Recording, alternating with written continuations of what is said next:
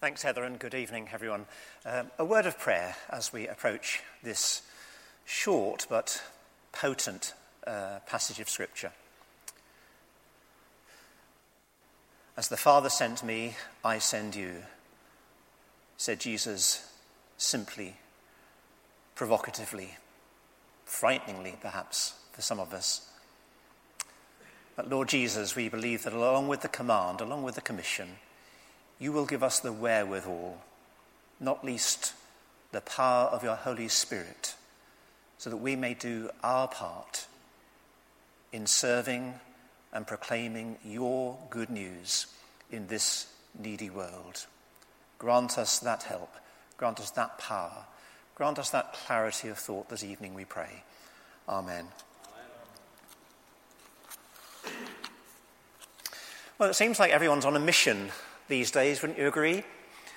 Um, we have um, a woman who lives just down the road from us who's on a mission to rid the, uh, uh, the, side of the road just where she lives from all of the lorries and their drivers who park just outside her house, churning up uh, the grass, uh, blocking her view, and uh, generally making a nuisance of themselves. And so she's been on a mission to get rid of them for some time now. She has raised uh, petitions.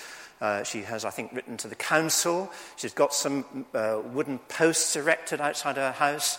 And I think she's got actually the delivery times of some of those, uh, of some of those lorries changed as well. And it seems to have worked because they're not parking outside the house at all anymore. They're parking outside ours. no, it's not true.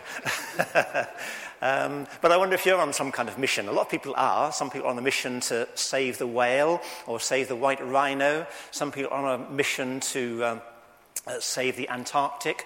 Some people on a mission to get rid of slugs in their back gardens. I don't know. And some people simply want, rid the, want to rid the world of poverty, war, and injustice.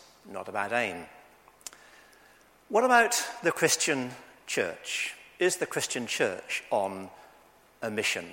Well, we were on a mission in the mid 80s when the late Billy Graham was in this country, I think based in Sheffield, and we had Mission England, some of us remember that.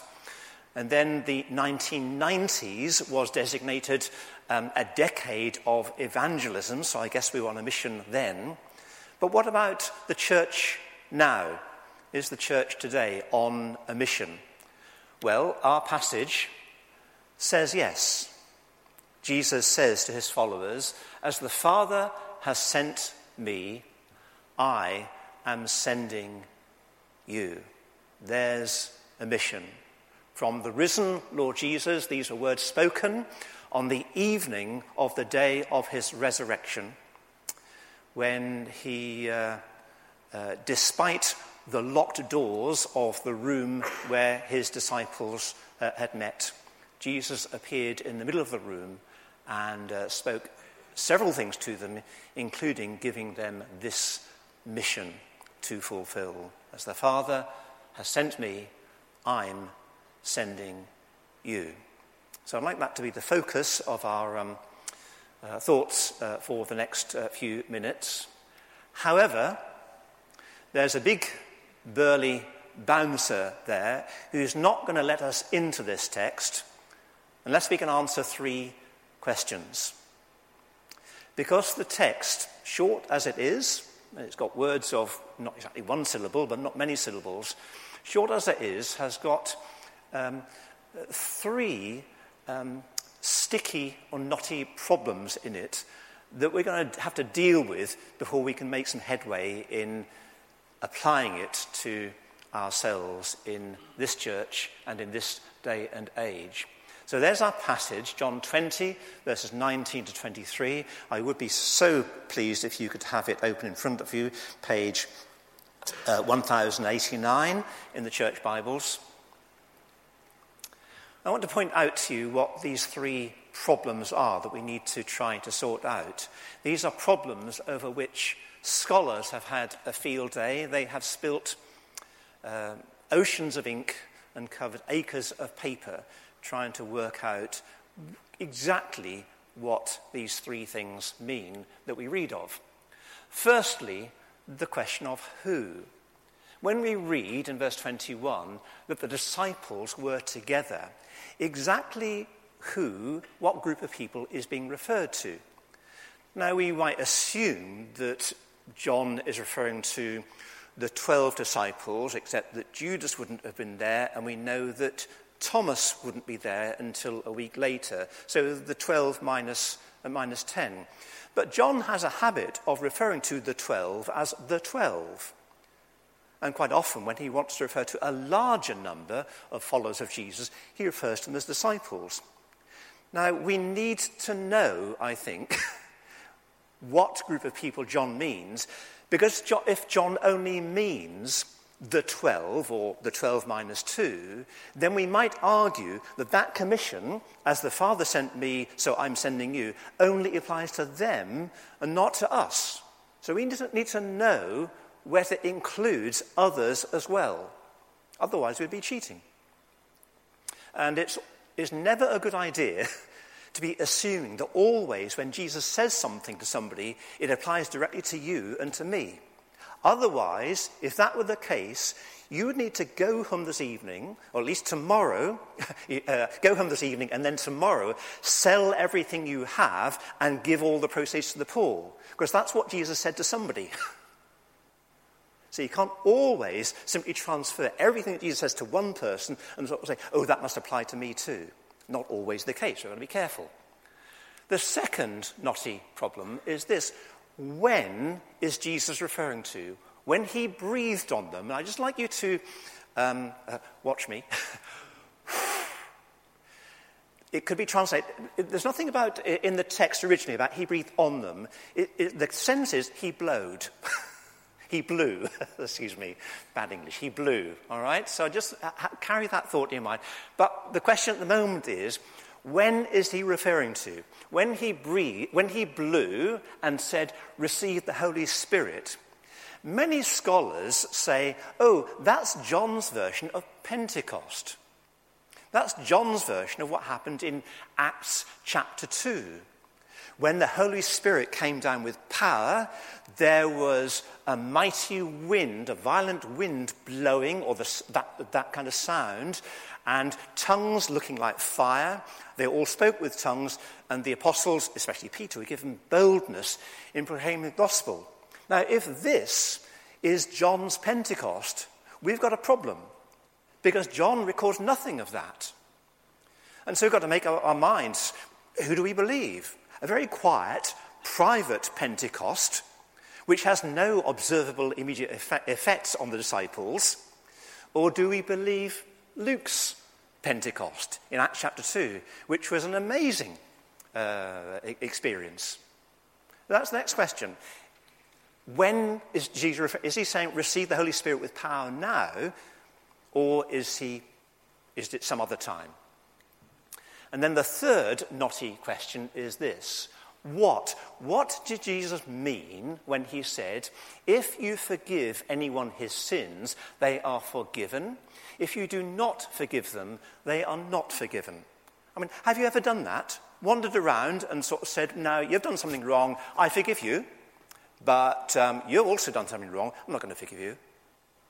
You don't do that, do you? Yet that appears to be what Jesus is saying. Now, some sections of the church have interpreted, used this almost as a proof text for a certain kind of confession of sins, confession of sins to a priest, whereby the priest has a special authority under Christ to forgive sins.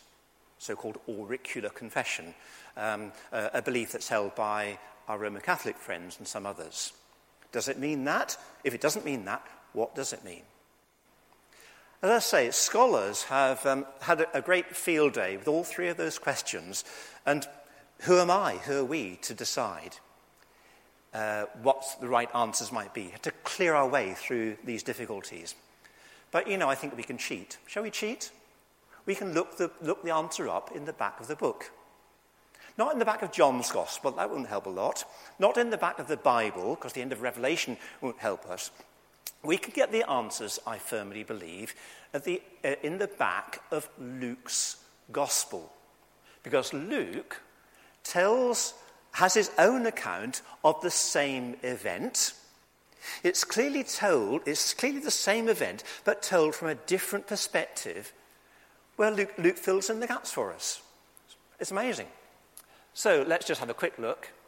Luke tells us that it wasn't just the 12 minus Judas and Thomas.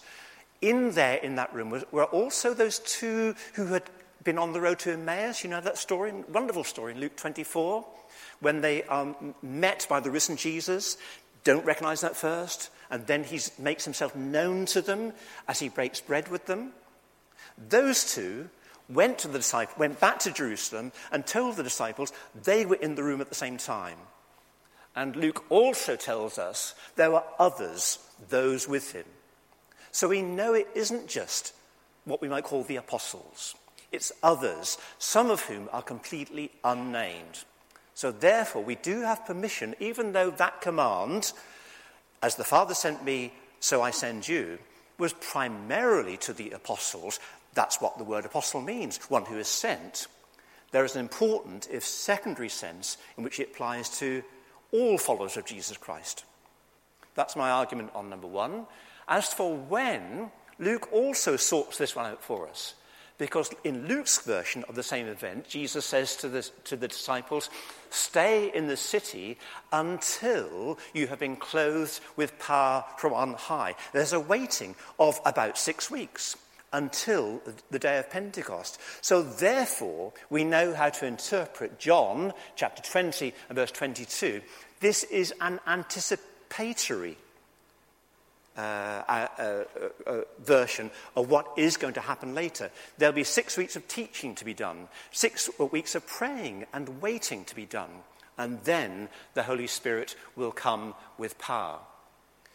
And because I, I, I emphasize this idea in verse 22, Jesus blowing, because that's how the Spirit is described. That's part of how the Spirit's coming is described in Acts chapter 2. There was a violent, the wind blew violently. Now, I think there might have just been an, an intentional connection. When the wind of the Spirit blew on the day of Pentecost, the disciples can hear now Jesus blow, and, and, and, and hear Jesus blowing on them. And then they make the connection think that Holy Spirit is the Holy Spirit who has been sent by Jesus, the risen and ascended Jesus. And as for the what, again, Luke fills out the message for us and says, What's going on here is that it's not so much you have the power in yourselves to forgive or not to forgive sins, but what you do have is a commission to proclaim the conditions of forgiveness, the basis on which God will forgive sins or not forgive sins. And that is proclaiming uh, uh, repentance for the forgiveness of sins in the name of Christ. So, with that kind of hard work, sorry if it was hard work for you, but if that hard work uh, out of the way, then I think we can proceed back to our central uh, message, uh, what I'm regarding as a central message of our passage tonight this commission from the Lord Jesus to his followers, to his church, to his disciples, that as the Father has sent him, he is sending us. Now, of course, there are senses, important senses, in which we are not sent in, in all the ways that Jesus was sent. We aren't God incarnate, nor can we die for the sins of the world.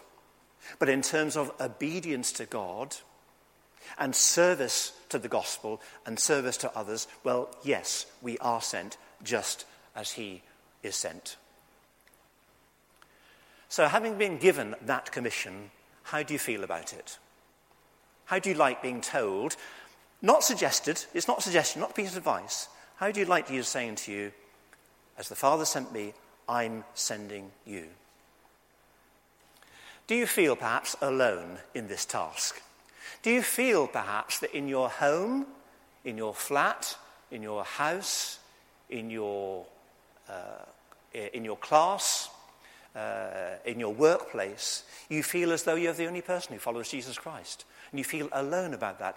By the way, I have found that um, working with groups of students, that quite often, if I can make it known that I'm a follower of Jesus, some body will respond to that and sort of say, well, actually, I'm a Christian too. And then you've got some fellowship going. So do make it, even if it's difficult, like in the workplace, to go out and eh, eh, evangelize, to let it be known that you're a Christian can actually give you great encouragement in that way. But even so, you may feel alone. What does Jesus say to those who feel alone? Well, he says, You're not. He gives us his presence.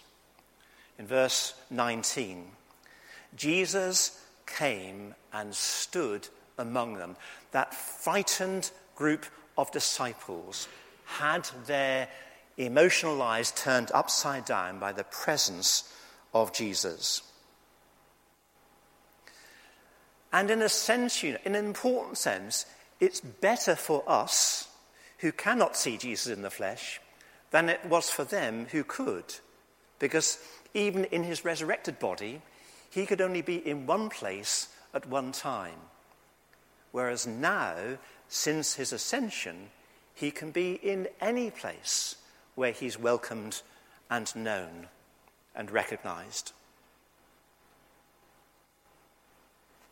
At the beginning of the service, Jason read some wonderful words from the first letter of Peter, celebrating the resurrection of Jesus.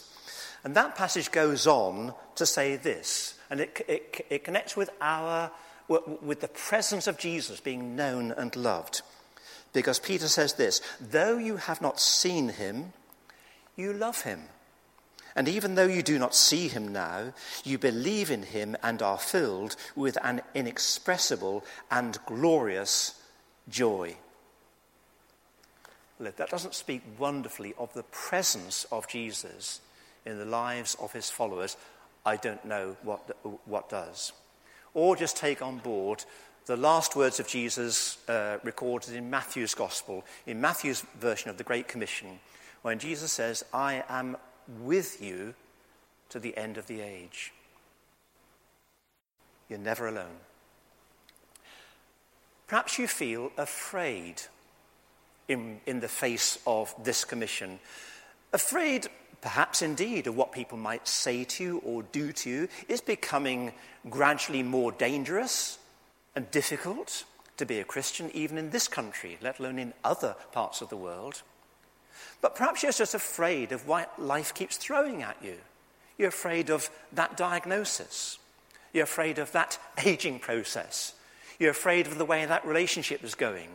That you're afraid of the way that communication is, is breaking down and you have fear in your heart. And that is holding you back. What does Jesus say to those who are fearful? He gives us his peace. Not once, but twice. Jesus says to them, Peace be with you. Peace be with you. And you know, you know your Hebrew, don't you? You know the word, uh, the Hebrew word for peace, shalom, doesn't just mean absence of conflict that wonderful word sums up the full blessing, all of the blessings that God gives us in salvation, in redemption.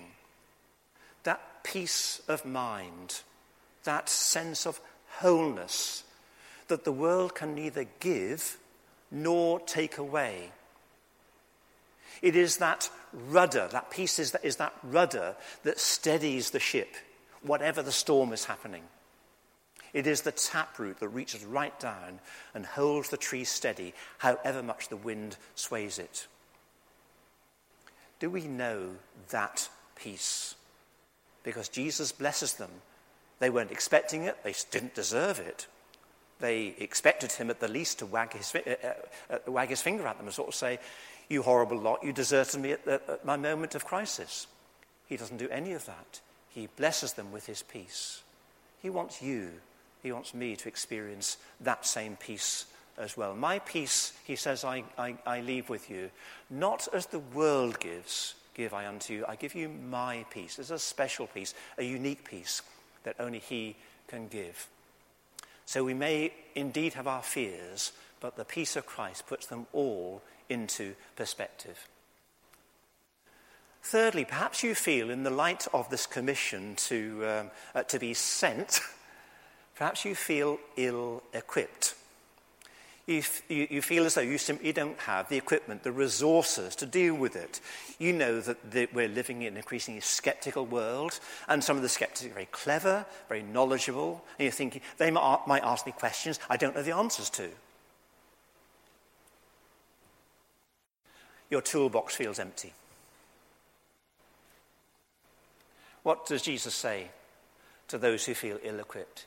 He gives us his evidence.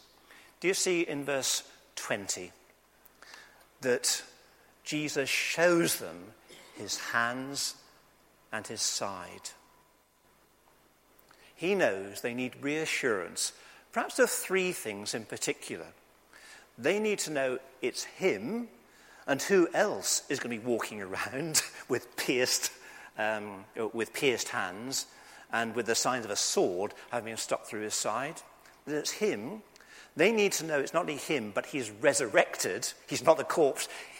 He's walking around and talking. And they also need to know as well, I guess, he's still carrying around the scars of his suffering.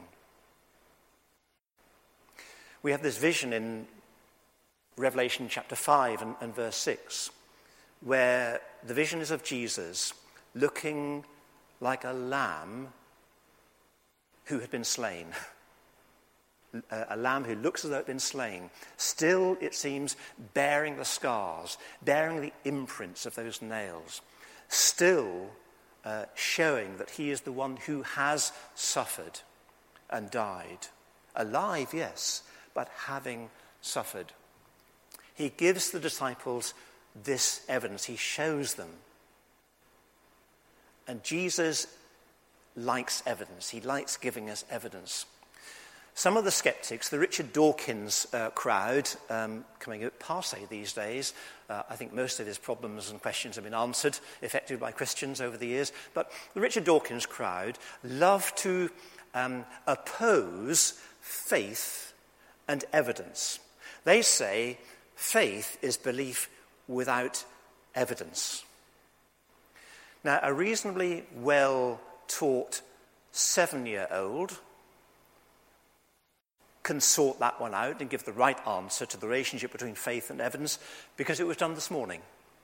If you were here this morning, um, uh, Margaret Gray was, uh, uh, was speaking from the next passage in, uh, in John's Gospel. And he asked a question. I think the question was something like this If we couldn't see or touch Jesus, how would we know that he was real, that he was alive? And Amelia, uh, who I think is around seven, said, uh, without hesitation, look at the evidence. Jesus is willing for us to look at the evidence, and the evidence will not let us down. We do not distinguish between faith. Uh, you know, faith is not belief uh, without evidence. Faith is belief without sight. And Scripture gives us all kinds of evidence. Look at the beginning of Luke's Gospel for a man who set out to tell us what happened and who researched it carefully. He gives us his evidence. If you are a follower of Jesus Christ, I want you to have confidence in the evidence. If you're not yet a follower of Jesus Christ, I would like to encourage you to examine the evidence for yourself. Talk to me or to Jason or to Richard, Nigel, any, uh, any number of us. I'd be glad to point you in the direction of something you could look at, in addition to the Gospels themselves, to have a quick look at the evidence that Jesus lived, died, was raised from the dead and is now alive in his church. Perhaps you feel lost for words. You're okay with all of this so far, but you simply don't know what to say. What actually is the Christian message? Is it some kind of vaguely fluffy about the love of God? Well, that's a good start. But what actually are we supposed to be saying when we have the opportunity or when asked? What, does, what answer do we have in our passage? Well, Jesus gives us his message. Verses 21 and 23. As the Father has sent me, I'm sending you. If you forgive anyone his sins, they are forgiven. If you do not forgive them, they are not forgiven. And we clarified that little bit by looking at Luke's gospel, Luke's version of this, and said this is about the message of the, uh, the, uh, the basis upon which our sins, and they are many and they are serious, are forgiven by God. That's the center. And I would like to encourage you never to, never to depart from that center. You can never outgrow the gospel message. You can never outgrow or get beyond the message of sins forgiven. If you're still a seeker, that's the point at which you need to reach. And if you are a believer, that's the point from which everything else, uh, everything else flows. Never think, never say, oh, we know all of that stuff about Jesus died on the cross for our sins. We can just forget. You can't. It's the basis of everything. It's the basis for not only coming to Christ, but living in Christ too. Coming to Christ, all of his grace. Living for Christ, all of our gratitude for what he's done for us. So he gives us a message of forgiveness of sins. He might have said many other things, uh, but that's the center of his message for his disciples. Do you feel powerless? Think, yes, but whatever I do, whatever I say, it won't have any effect. People are just too obstinate. They just don't want to believe. I can't get through to them. He gives us his spirit. He makes them wait, he teaches them, and then about six weeks later on the day of Pentecost, wow, the spirit comes with power. And the Spirit, no one else can give clarity and persuasiveness, persuasiveness to your words and to mine. And even more importantly, in the sense, the Spirit can, hope, can open minds and hearts to receive the good news, just as it's beautifully expressed in the Acts of the Gospel, uh, Apostles, where the Lord opened the heart of Lydia so that she could receive the good news that was preached to her. By our own efforts, we could spend a lifetime toiling for Christ and achieve little or nothing. The Holy Spirit can do in one hour what we cannot do in a lifetime. Pray for the Holy Spirit to come with greater power in this place, in this church, in this city, in your heart and in mine, we cannot be true to the gospel. We cannot fulfill Christ's commission to be sent with his good news without the power of the Holy Spirit. And so we come back one more time to this great commission. As the Father has sent me, I am sending you.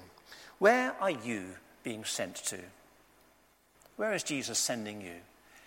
Is he sending you back home to an unbelieving parent, an unbelieving spouse, an unbelieving child, unbelieving siblings? Is he sending you back to school, college, university, to your group, to your teacher, uh, to, your, to your, your lecturer? Is sending you back to work? Is he sending you far afield? I don't know. But Christians are sent near and far to be sent as Jesus was sent in obedience to God's word and in the power of his Spirit. And to help us, he gives us his presence, his peace, his evidence, his message, and his Spirit. Let us pray.